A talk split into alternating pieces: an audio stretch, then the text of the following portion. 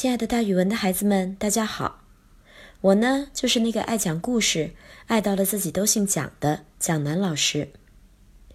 今天要给大家讲的成语故事叫做“垢如不闻”。垢的意思是诟病、辱骂。这个成语是说被人辱骂，却好像没有听见一样，不动声色。它形容宽宏大量，有涵养。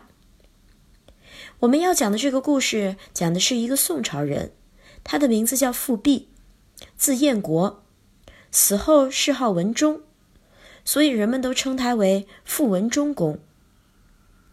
富弼少年的时候非常好学，度量很大，遇到有人辱骂他，他就好像没听见一样。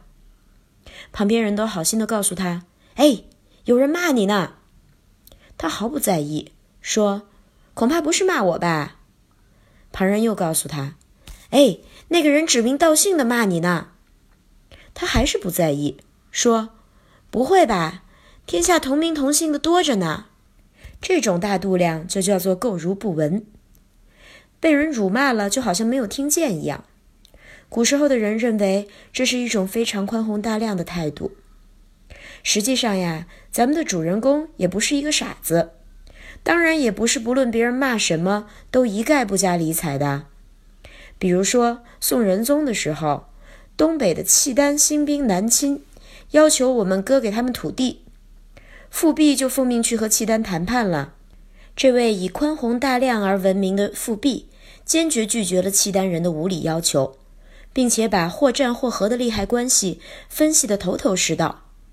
契丹人非常无奈，只能把兵撤了回去。说明咱们今天成语故事的主人公富弼，虽然有宽宏大度的一面，也是非常有原则的，知道什么事情该计较，什么事情不该计较。好了，孩子们，今天“垢如不闻”的成语故事就给大家讲到这儿，咱们明天见哦。